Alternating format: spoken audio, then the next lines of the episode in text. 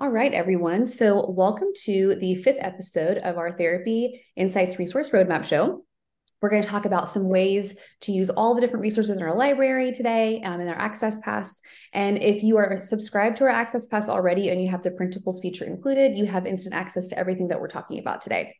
If you're not and you're interested, you can go to our website at therapyinsights.com and sign up today. If you're listening to this episode on a podcast or watching from YouTube and you want uh, credit for CEU today, go to um, our website, therapyinsights.com, and find the form for the SLP or Pediatric SLP Resource Roadmap Show, episode number five, and you can get your certificate of completion today. I'm your host, Bailey, and we have our writers, Heidi and Tasanya. Welcome. And Megan is in the background pulling up the resources to see on the screen. Um, I need to verbalize our disclosure since we do offer CEU credit. So on the show, we are talking about Therapy Insights products, and we're all being paid by Therapy Insights to run the show today. So we have another amazing collection of resources. I'm loving the topics this month. Um, we have lots of variety again from articulation to executive functioning. We have information about pediatric medications and speaking valves. So let's dive in. First, we have, I think Heidi, yours is first. Yeah. So this one is called um, Pack My Backpack Executive Functioning Activity for Young Kids. This is a four, five page resource and it has beautiful graphics on it. There's a fun um, visual schedule at the end. So, Heidi, tell us more about um, what you were thinking with this piece. Well, I think um, that my idea for it came, you know, we've been thinking about executive functioning a lot, and it seems like our subscribers really want more resources and, and, information on it. And definitely for younger kids, it sometimes feels overwhelming because maybe they're not writing yet. Like a planner's too much. Like they're not going to sit and write out a list of what they're going to do today. Um, but we've got to think of creative ways to kind of get them engaged. So, um, and I also thought as a parent, this is like a very stressful event. it's trying to get kids out the door with all of their stuff in their backpack. Uh, so the first page just has instructions that you could read to the child say we have a couple backpack options so they have some ownership they can pick one out uh the visual you know the little graphics and then you the instructions are then you would make a list like you would brainstorm this with the child to see kind of where they are with understanding what they need to bring to school. Um, and then you could use it as a like an activity that you could use multiple times over the course of your work with them because you could revisit it in two or three weeks and see if they can actually give you a longer list than say just two things to put in their backpack. Um, so you make the list together and you try to then we have the graphics that have like the laptop a coat gloves boots field trips permission slip a bus ticket binder, water bottle, lunchbox, and homework. So you could obviously also make other ones. They could draw some, or if there's other things that kind of fit where, you know, maybe the region or country you're living in, there's other things kids take to school. We just wanted some broad, um, broad ones that maybe apply to a lot of people. Uh, and then if you kind of want to level the activity up, there's this picture of a house and it had it lists all of the items and then it it offers them a place where they can brainstorm like do you find this in the bed in your bedroom or in the bathroom or is it something that's in the kitchen?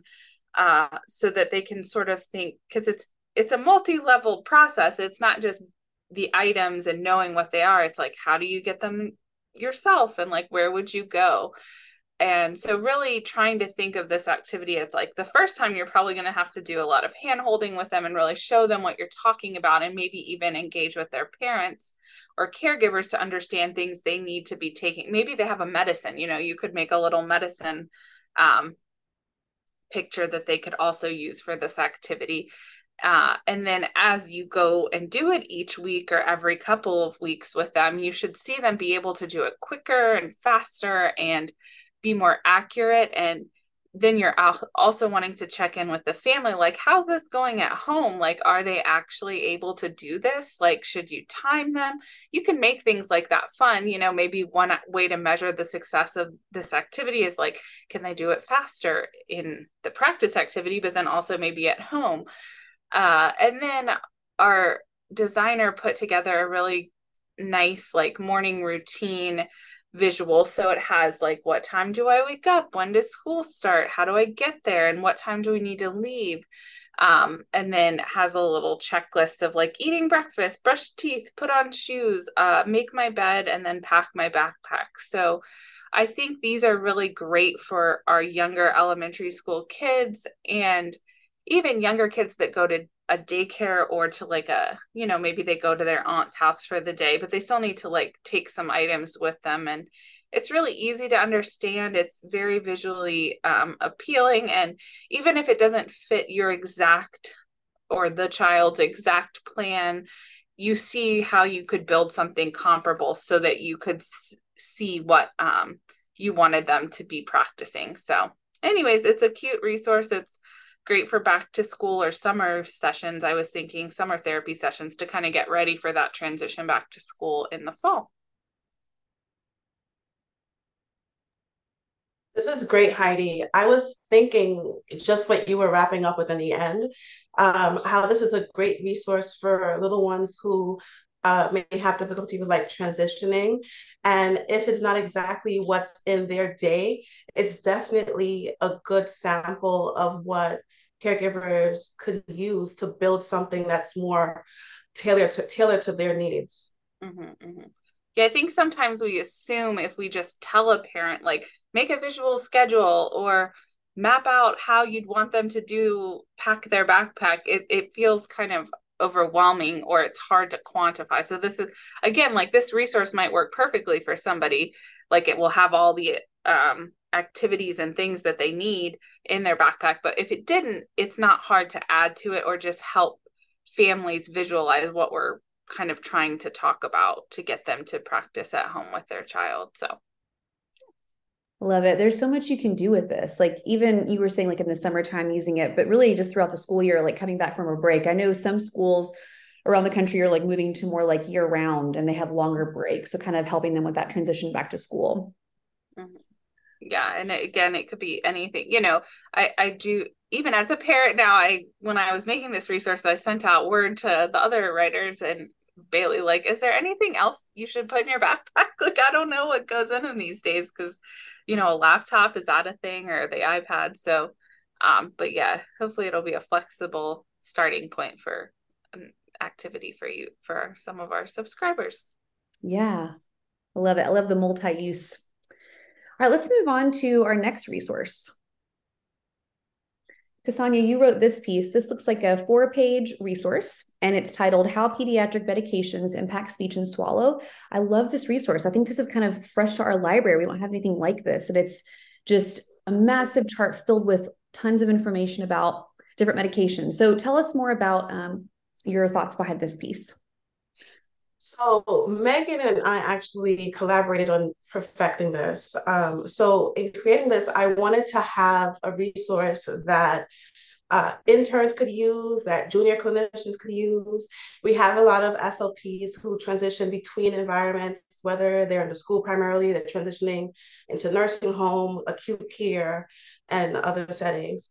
Um, so I wanted to have something that could be used as like a pocket resource. So you clip it to your clipboard, you pin it up at the nursing station or wherever you document, um, and it could be referred to.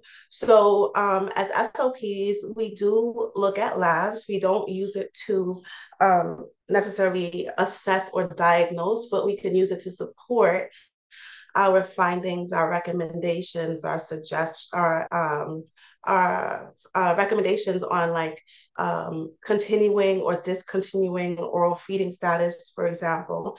So with this, what is listed are specific medications that can impact uh, speech and language, and then medications that can impact swallowing. So um, I find in working with uh, junior clinicians or interns that um, schools are beginning to teach a little bit more about the use of labs, but many are coming and thinking that it's just about feeding and swallowing, but it also, there's a lot of medications that can also impact uh, speech and language production. So this resource has it all in there and it specifies medications that are specifically um, I'm sorry, I think I, I may have said labs earlier because the other resource that's coming up. But but um, they go hand in hand. But this um, this resource, I'm sorry, talks about medications, not labs. That's coming up. It talks about medications um, and how they can impact um, feeding, speech, and swallowing. Um, and again, uh, it lists uh, examples of those medications and what relevant side effects can be. Um, yeah, so again, sorry about that. I totally had them both in mind because uh, medications and labs are both part of our uh, assessment process. So I I mixed it up, but this one specifically for anyone who's listening and not tuning in with a visual, um, this one is specifically about medications. So yeah, I agree. Oh, go ahead. Go ahead. You go ahead, Heidi. Go ahead. I was thinking, just like you said, like for interns or new clinicians, just having this in their their binder, whatever it is, whether it's online, just because you can't list them all to them in one sitting and expect somebody to remember them. And I even think I would have some traction at work now using this with some of the doctors when you're having trouble, like explaining to them why this might be related, or maybe we should have orders on this child, or this person would probably need some outpatient follow up. This would just give me a nice, quick way again, so I don't have to have them memorized. I mean, over time, I've learned a lot of these, but not they're not frequently used. So I think this is just a, like you're saying, like a pocket guide that sort of, if you're a, a beginning clinician in a medical setting, um, it would be super helpful. I assume. Do you know? Is it apply? I mean, I assume these drugs are also adult. Drug, you know, you, even though it says pediatric medications, it could you could some crossover. Okay, there's some some crossover. crossover, but I wanted to make it specific to peds because okay. there's a lot of resources for adults. But um, right. these are specific to peds, but they also cross over into adults as well. Uh, and another reason why I wanted to create this is because I've seen many times in reviewing documentation, clinicians will write C um, under the section for medication, they'll say C nursing report or C doctor's note, C medical charting. And it's like, how could you leave such a important component out from out of your assessment. Um, and I think that a part of the reason why it's often left out is because clinicians don't always feel um, confident or competent when it comes to medications and how it can impact speech and language and swallowing. So I think this is just a great resource for clinicians who feel like they experienced that or um, for maybe school programs who want to implement it into one of the courses that it's it pertains to, or again in the clinical setting for not just uh, clinical fellows and interns, but for more junior staff or for staff who haven't been working fully in um, settings where medication um, is really an important aspect to diagnosing and treatment and what we might find at bedside. Yeah, this I is will say too, um that sorry, I'm gonna turn my video on. But one one thing that was interesting putting this together and collaborating on this is I learned that there are certain medications that are traditionally thought of being used for adults, like in particular Parkinson's medication. And there are cases where they might, a doctor might use that for a child over the age of three. And I think that's what's interesting about all medications is like we have an idea of what they're used for, but often doctors have to get creative and and try different things and maybe we might think that it's for an adult, but it's being used for a child. There's also a lot of medications on here um, that are used during surgery. And so that was really interesting to read the effect that they have. So again, those are drugs that are used for both children and adults. Um, but yeah, pretty comprehensive list. Thanks for letting me interrupt. I love that. Yeah, I like how they're you say what they cause too, because that's you know maybe you can remember the medicine you can't remember and it's organized really nice like each well one page is for speech and then the other three are more related to swallowing and it's really obvious which does which um and i was just thinking at work like this could be really useful um in my acute phase part of my job to like help think through like okay if they're on like megan was saying they've come out of surgery like what drips are they on? What things are they on? When when can we agree that it's appropriate for us to engage i think we get in a lot of um tense little discussions sometimes with attendings about that. Like, when is it appropriate to actually assess their swallowing or their speech? Because I can sit and say, well, they're on this whole set of medicines. Like, they're they're impacted. This isn't a good baseline if that's what you're trying to get us to do. So I will definitely be printing this one and putting it to use soon.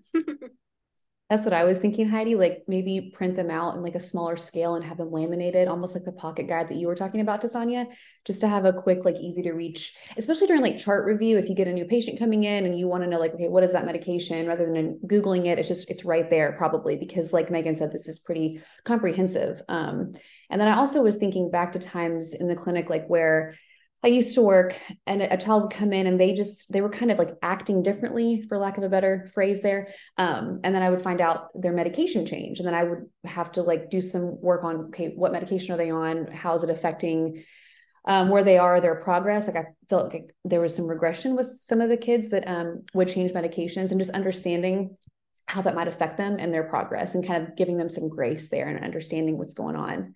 Um, yeah this is a fantastic resource Awesome. Let's move on to the next one.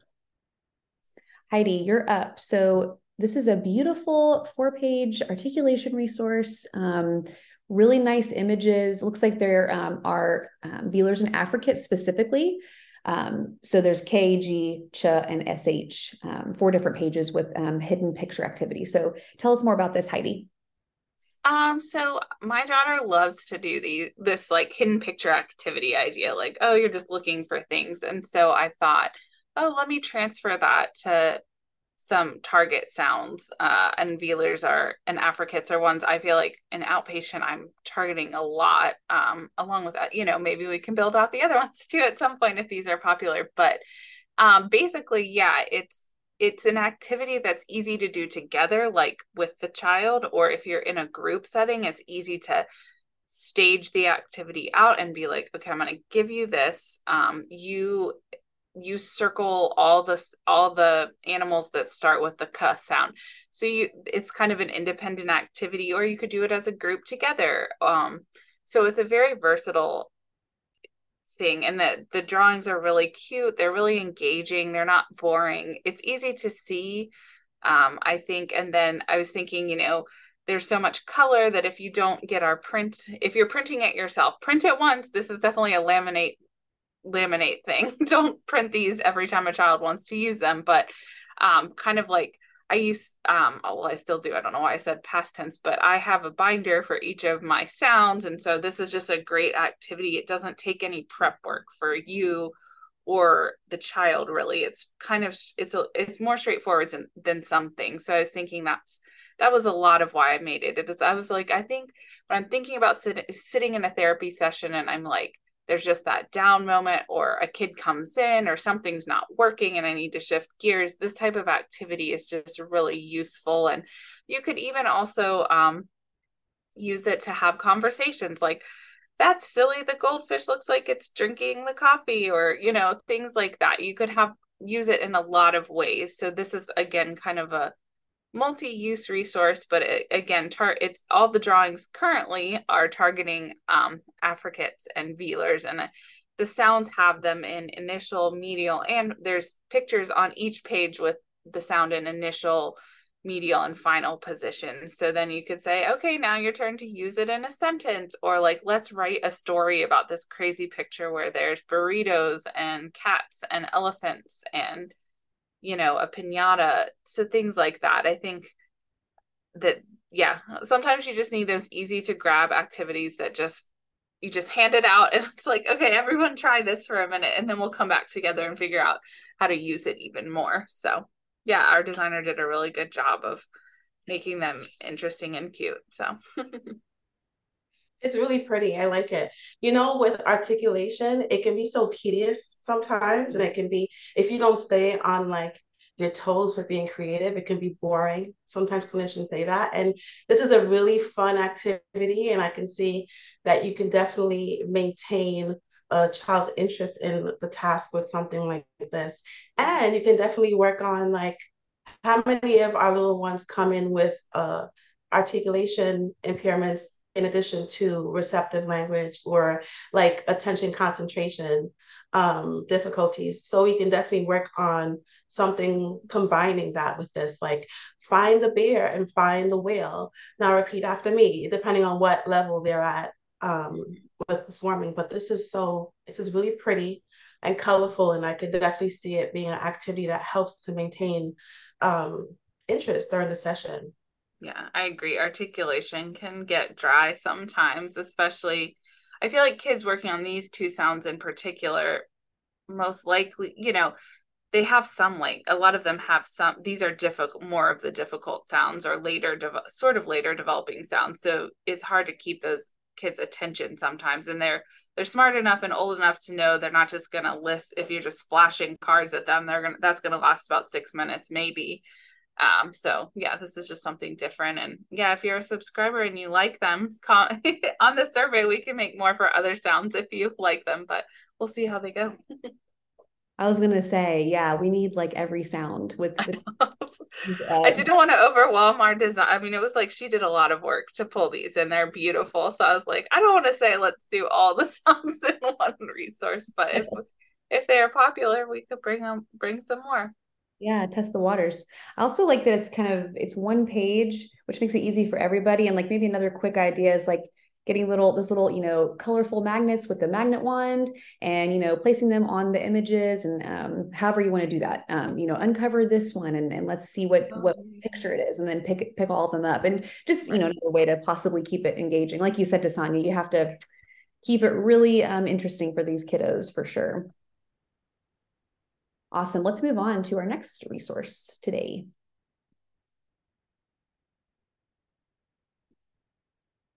Okay, so Tasanya, you wrote this one, The Importance of Lab Values for Clinical Swallow Assessments. This is another four page resource just packed with lots of awesome information. I learned a lot myself um, when you created this. Um, such a great reference. So tell us more about this. So, this is what I initially started talking about. um, but I think that these lab values can go hand in hand with the medications as well when you're doing your clinical swallow assessments and even for instrumentation. So if you're doing your modified or your uh, FEES, you can also use this as well. And as I started saying earlier, you're not using it to diagnose, but more so to support your findings, to support your recommendations, to support um, any anything that you are suggesting as far as maintaining or discontinuing um, non-oral feeding status. Um, and I know that might vary as far as like what your role will be depending on state to state, but um, as SLPs, this is something that's very important when we're trying to decide um, the safety of ongoing feeding, for example. Um, when we're looking at um, if there are any clinical indications of dehydration, any clinical indications of malnourishment, any clinical indications of um, lung infection, such as aspiration, such as pneumonia. Um, and when we're trying to help to uh, make the most ethical uh, decision for our patients uh, when it comes to diet consistency, texture uh, that we're recommending. So uh, this specifically lists the lab values that we would look at as SLPs. There's a number of labs that would come up when you're looking at labs. For children, um, the labs won't be as frequent as we see with adults. Um, but these specifically list the lab values that are important to us, such as albumin, potassium, um, and more. You'll see it if you get the resource. Um, and again, we just use it to support what our recommendations might be. So, for example, if you have a little one that you're working with, and um, let's say you want to support your suggestion for a, a, a modified barium swallow study, and you want to support why you want to perform a modified barium swallow study or a flexible endoscopic evaluation of swallowing, and you're saying that at bedside, there's no overt signs of aspirational penetration. So there's no coughing, there's no throat clearing. However, the lab values say such and such and such, um, indicating that there potentially might be, let's say that the uh, white blood cell count is showing a certain number, you're looking at your albumin and your creatinine, and they're indicating that there might be something else going on. It supports your justification for suggesting that the physician gives you a script for um, instrumentation, instrumental swallow assessment. So this is just a good resource for any clinician at any level in their practice. I always say it's good to load up our interns, our clinical fellows, our junior staff with things that can help them to become more proficient and more confident as clinicians. Um, and this is definitely something that I would place in uh, if we have like a speech office if you you can put it at, at the nurses station as well. You can put it where multiple discipline, disciplines are able to access it and see it.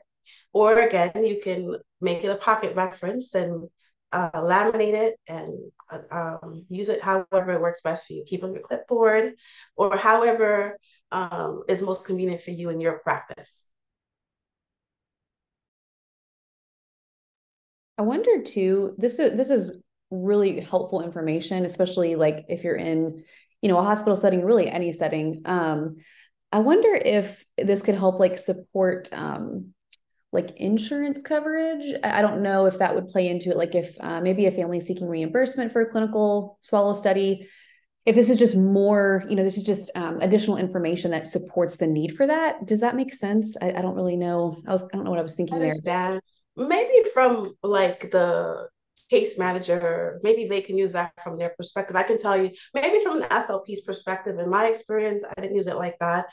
Um, I use it, for example, um, like there was a a patient from a group home once that um, needed to have uh, alternative means of nutrition because oral feeding just was not safe anymore uh, it, there were it was like a severe aspiration case, and the group home just would not agree to signing off on it, but it was just because they did not accept um, residents who had feeding tubes. So it wasn't patient centered or, or resident centered at all. So it became a legal situation, and uh, I had to justify why this was ethically um, or medically the best suggestion from the, the team on why we're saying that the person should have had um, alternative diet considered and even continuing with recreational feed recreational feeding for quality of life but things of that nature. But that's a good question. I'm not sure about the reimbursement stuff but i i can definitely see maybe like case management because those are usually RNs. Like they might use that information. Maybe other SLPs have used it before. I'm not sure, but I've never used it for a billing reason, or I can't think of it at this moment. I think, like in my acute experience, I would use this sort of as my own knowledge to kind of feel like at rounds or when I'm reading the chart that I understand, like if they're just like, oh, the hemoglobin is low or their sodium is high, that is a difficult, you know, this is just an easy way to be like, oh yeah, that reminds me that they're going to look like this. So then even thinking too, not always just for swallowing, but you know, if there was cognitive issues or concerns, it's like, oh, well, surprise, they're like their red blood cell count is down, their sodium is this this way or that way, and you can just kind of have another a good understanding. Kind of like you were saying if you're thinking about doing an instrumental assessment something especially with the modifieds um, where i am we really try not to do those unless it's a severe risk or we're trying to see what their new baseline is. And so like to me i think i would use this like well they're not really at a baseline. You're not going to send them home when their sodium is all out of whack. So like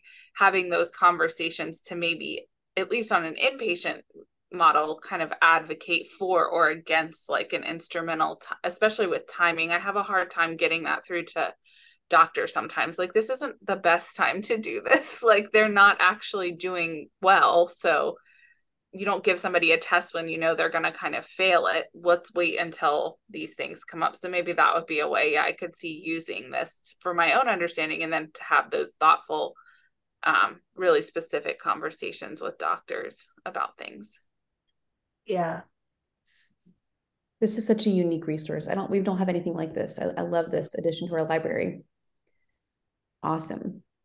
All right, let's move on to the next one.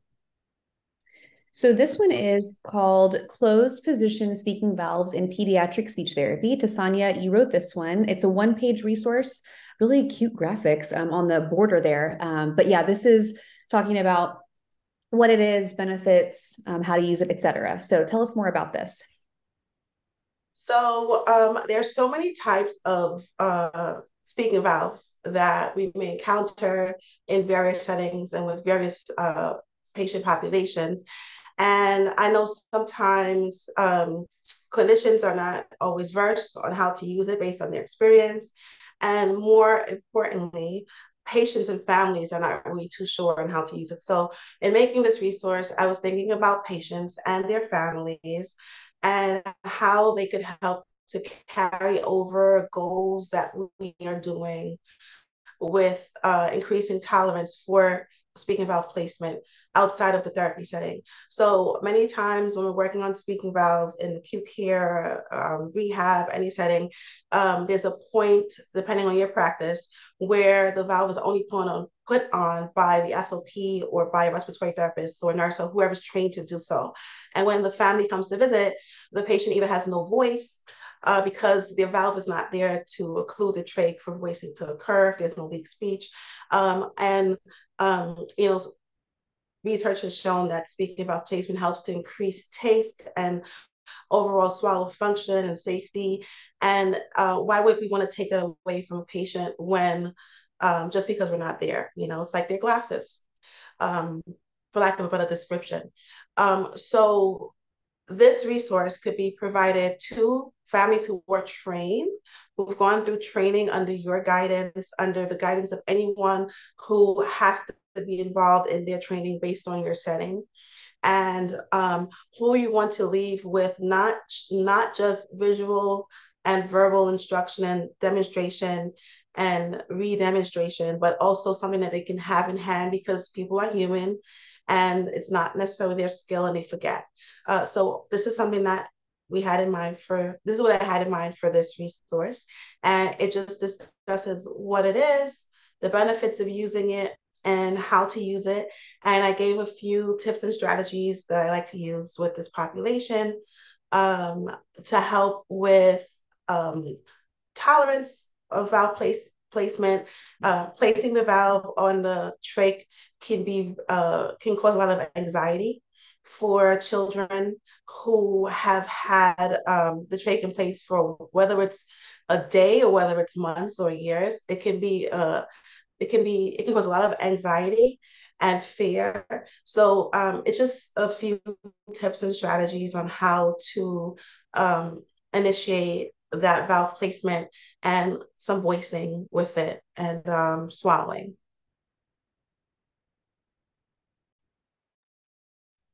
this is great tasanya again i could see myself like having this ready to go in a folder and then you know the setting that i'm in i don't I don't come across a lot of patients with um, speaking valves, so I would pull this out every single time. Mm-hmm. um, yeah, and I I love the tips and strategies; those are just extremely helpful. Um, yeah, yeah, I agree. Like, it's one of the areas of our field that it's hard to practice because if you're if you don't see it often I feel like even though I see it sort of regularly, I'm a little bit rusty every time it comes up again because it's just not like my whole caseload is not doing this. And so this is a nice like starter resource and it also kind of jogs my memory about things and I I like actually really your number one tip there uh just reminding everyone this feels extremely strange. It's not just like, oh, all of a sudden they're going to talk and love it, you know, just that setting the appropriate expectation that a lot of times it's anxiety provoking and weird the first couple of times till they get comfortable so um i really like this and agree i think i would use this a lot and will use it actually because they it's just not something that's always frequent but it is very exciting and everyone gets their hopes up and all of a sudden somebody can talk that hasn't really been able to talk before or there's been some period where they weren't able to um, and I think we have a couple other resources about them as well. So you should feel, you know, really good if you're in our library that you can get enough to kind of get yourself started if you don't have a lot of experience. So, um, but also, yeah, good for the parents too and caregivers. Definitely. That's a good point, Heidi. It's nice when it's like a one page um, resource you can hand out. All right, let's move on to the article snapshot of the month, I believe. Oh, hey, Megan. Oh, yeah. Hey, I'm back. I just wanted to put a plug in for Passy-Muir. They put a lot of resources into creating free content for therapists. So if you are providing a Passy-Muir valve for your patients and families, um, definitely seek out their resources um, because they do a really nice job. They have a lot of PED specific stuff too, which is helpful sometimes. Um, I'm in there a lot actually. Good to know. All right. So, one of our writers, Kate Hawkins, she writes an article snapshot every month um, on a topic related to the content that was written by our writers. So, this one is titled Speech and Phonological Characteristics of Individual Children with a History of Tracheostomy. And I thought this was fascinating because it's from 1999. And I think, you know, it's important to look at um, research done a while ago and see um, how it compares to what's been done recently. So, I'll talk about just the takeaways from the article Children who have undergone long term tracheostomy are at risk for developmental delays, including speech delay.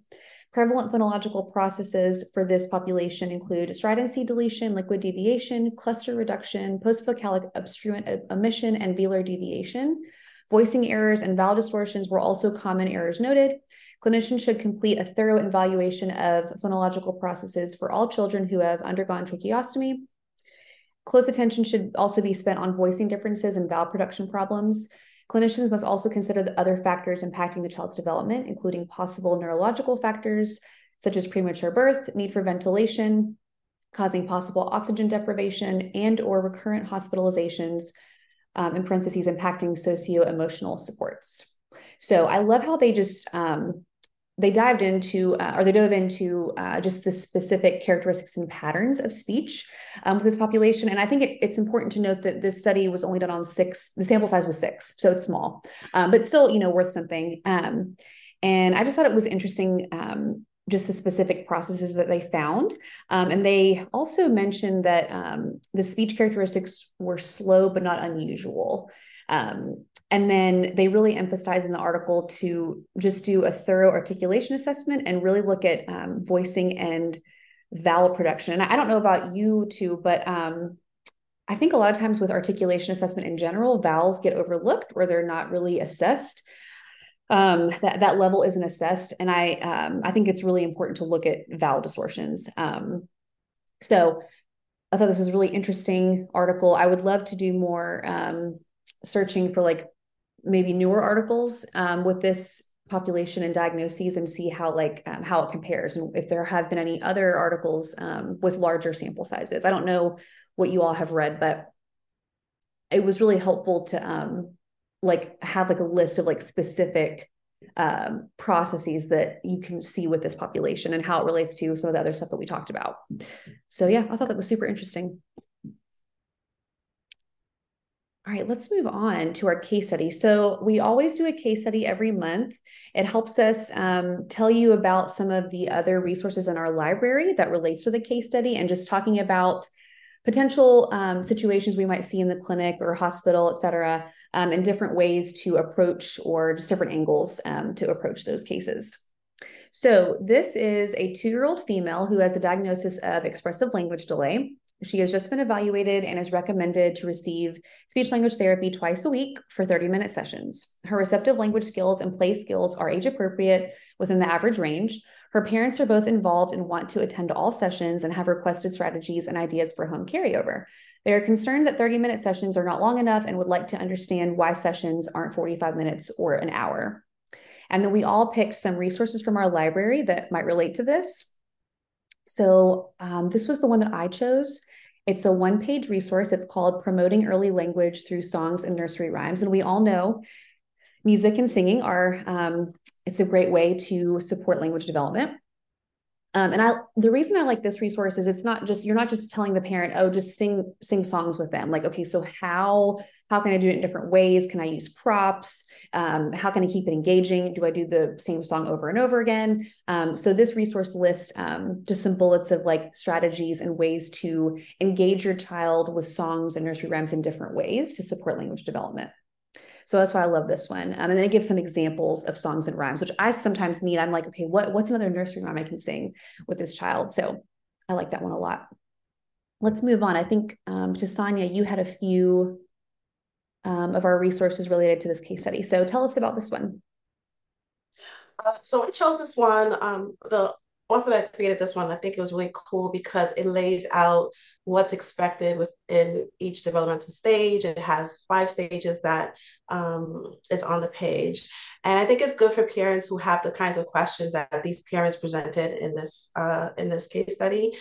Um, and it also speaks to even questions about their concerns as to why the sessions are a certain length or not. And I think whichever uh, clinician working with them could use this to explain perhaps maybe the reason why it's it's short is because of their tolerance, their attention, um, their their ability to attend for shorter periods of time or to be more successful for shorter periods of time. Um, but overall, I like this because it lays out what's expected per stage, and the parents can use this to decide what activities they want to carry over at home since they are interested in knowing what they can do at home. So they can use it to create their own family centered, home centered goals for their little one. The next one. So um, this is something I had created for children who were ASL communicators, but the reason why I put it in this case is because I always think it's good to equip children with multiple means of communication. Uh, many families think if you do sign or if you do AAC device or alternative augmentative communication device that it's going to limit a child's verbal expression or ability to use their voice for communication when research has shown that it really helps to boost their ability to use multiple modes of communication. So I would give this to the family to um, give them some ideas on how they can use signing and how they could use some, uh, if they may have a pet in the home, or maybe they might want to get something as simple as a goldfish um, which might not be so simple for some families, but just different different uh, examples of how they could help their child to develop their expressive language skills without just focusing on verbalization. And I think there's one more.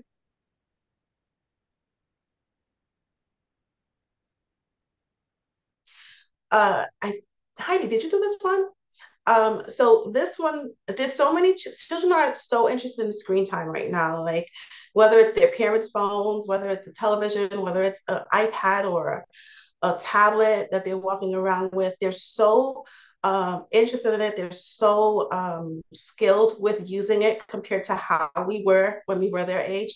So um, I know some parents are so focused on pulling it away when we could find different ways to use it if it's a strength for them.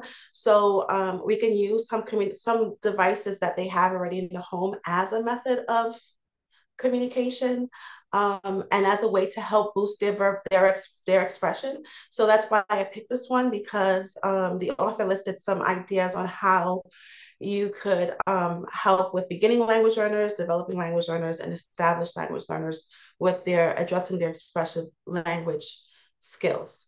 And for a family who's so interested in helping to carry over goals into the home, I think this is a good one.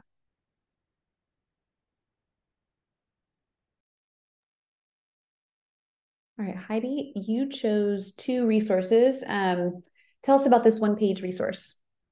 Um, so this resource is called Strategies to Encourage Speech and Language Skills in Toddlers um, and then it says, remember, you are your child's model for speech and language. Um, so it gives just basic kind of environmental setting, like how to set the stage for some success here. So getting on your child's level, uh, repeat and recast, ask questions, and it emphasizes reading. Um, this particular case study felt like at least 30% of my early intervention caseload because you just have these parents that are like, really anxious really concerned and you're kind of looking at the statistics here you know or the the breakdown here like it's just expressive language other things are going well um parents are extremely involved which is a good thing but i think they need the teaching as much as the child needs the teaching to sort of say are you actually like sitting down on the floor and playing with your child are you giving them a chance to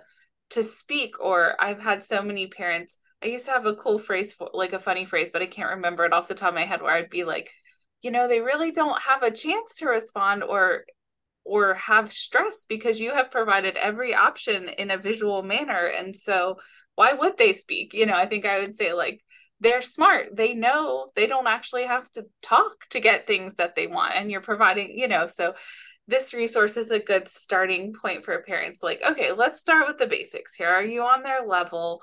Um, if they say something, are you responding back to what they're saying? Are you wanting them to say something different? Sometimes we run run into that a lot where the response the child is giving is not what the parent thinks the answer should be. And so this repeat and recast and then asking them questions um, is just a good one. And then anytime reading is always a um, making sure they know that that is the best one of the best and easiest ways to kind of incite some more expressive language um, so yeah, that's the one. And I picked one other one.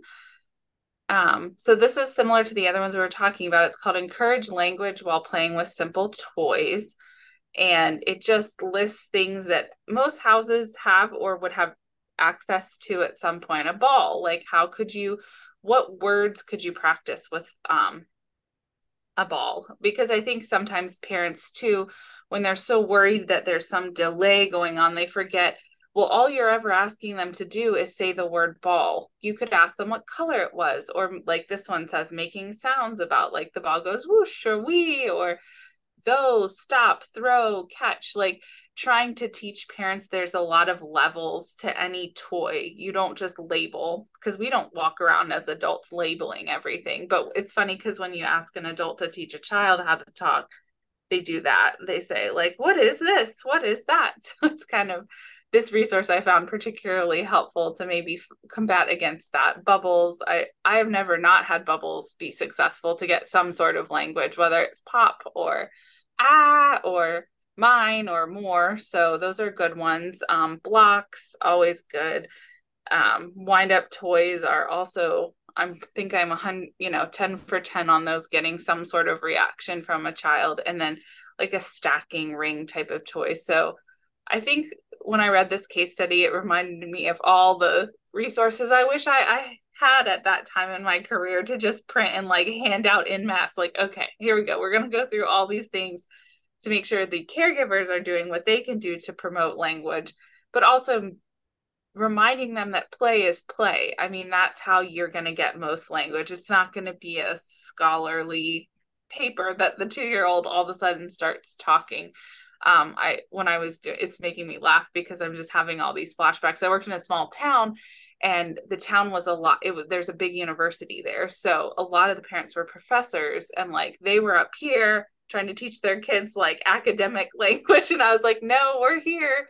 Go stop. No. And also just thinking of um i know we have other resources on this too. We have quite a bit. So i tried to narrow it down but one other plug about a case study like this is if you find a resource we have, I can't remember the name, but talking about how like refusing and protesting is also language, not just willingly accepting every toy and activity that the parents provide them. So um, I have lots of thoughts on this particular case study, as well as the 30 minute session thing. That's always a, I frequently am having that conversation about that. So I don't know what you guys run into. I know sometimes it's insurance to try to get multiple sessions in a week because you can make more more cash that way as a practice. But um also for attention span you know the the pc thing to say is like oh it's their attention span and frequency. But i know the reality is sometimes different for families. So i don't know what it's like. Go ahead. Go ahead Tasanya. Um, I don't know what it's like outside of New York right now, but in New York, there's such a shortage of SLPs, OTs, and, and PTs as well. But there's such a shortage of SLPs. So a lot of children are not receiving services. So for me, even though I have a lot of parents who've, who've said like why only 30 minutes like you know like we get that question a lot i always love when a parent would ask or inquire about it because I feel like they're advocating. And so many children in early intervention uh, at the EI or CPSE stage don't have that advocate because their parents don't know how to do it or they don't know that they can.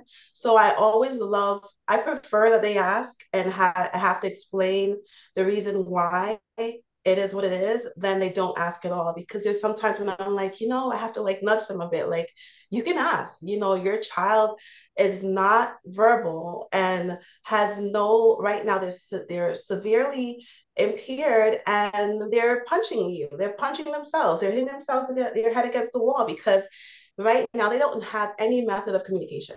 Your child is due to more than one time per week, more than two days per week. So I love when they do try to advocate, and I prefer having to explain why their mandate is a lower frequency and, and duration than what they would love to have you know, but it is a question that we do get a lot. But I know in New York right now, post COVID, there's so many children who need services and so little SLPs. Like it's it's really like it really amazes me. There was a point when we had so many SLPs providing treatment. I can't tell you why.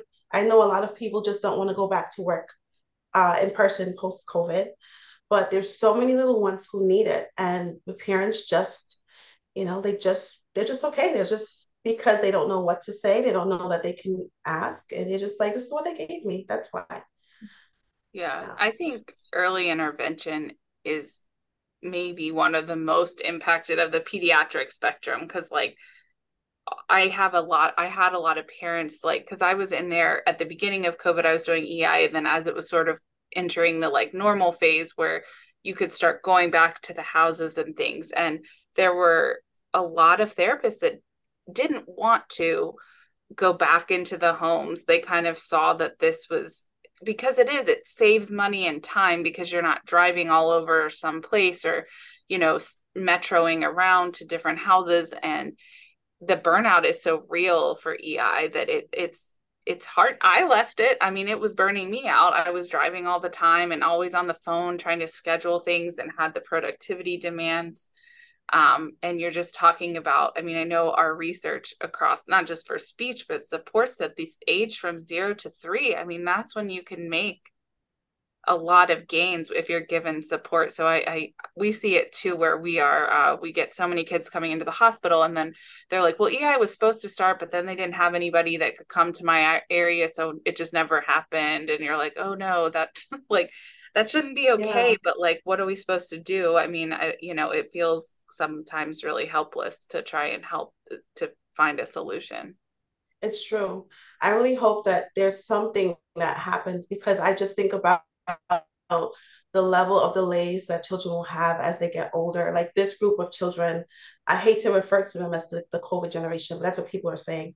But i hate to think of the level of delays and and what we're going to see with them mm-hmm. by the time they get to like fifth grade because of the lack of access that they're having right now. Even the school age children, uh, here it's called related service providers, and there's such a lack of it right now. Mm-hmm. Or they're recommending that everyone gets virtual therapy, and this is probably a whole different topic, but we know that not every child is a candidate for virtual therapy, especially when they're a certain age or when they're certain cognitive when they're cognitively a certain a developmental level.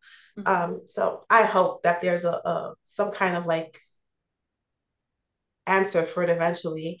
But um, it just all ties back down to me being so happy when parent, parents do ask. Mm-hmm. And even if it if it's like I have to answer a million times or like try to find a way to calm them down, I'd rather that they do ask because these children need advocates. They need people to advocate for them, especially now in post COVID. Um, America.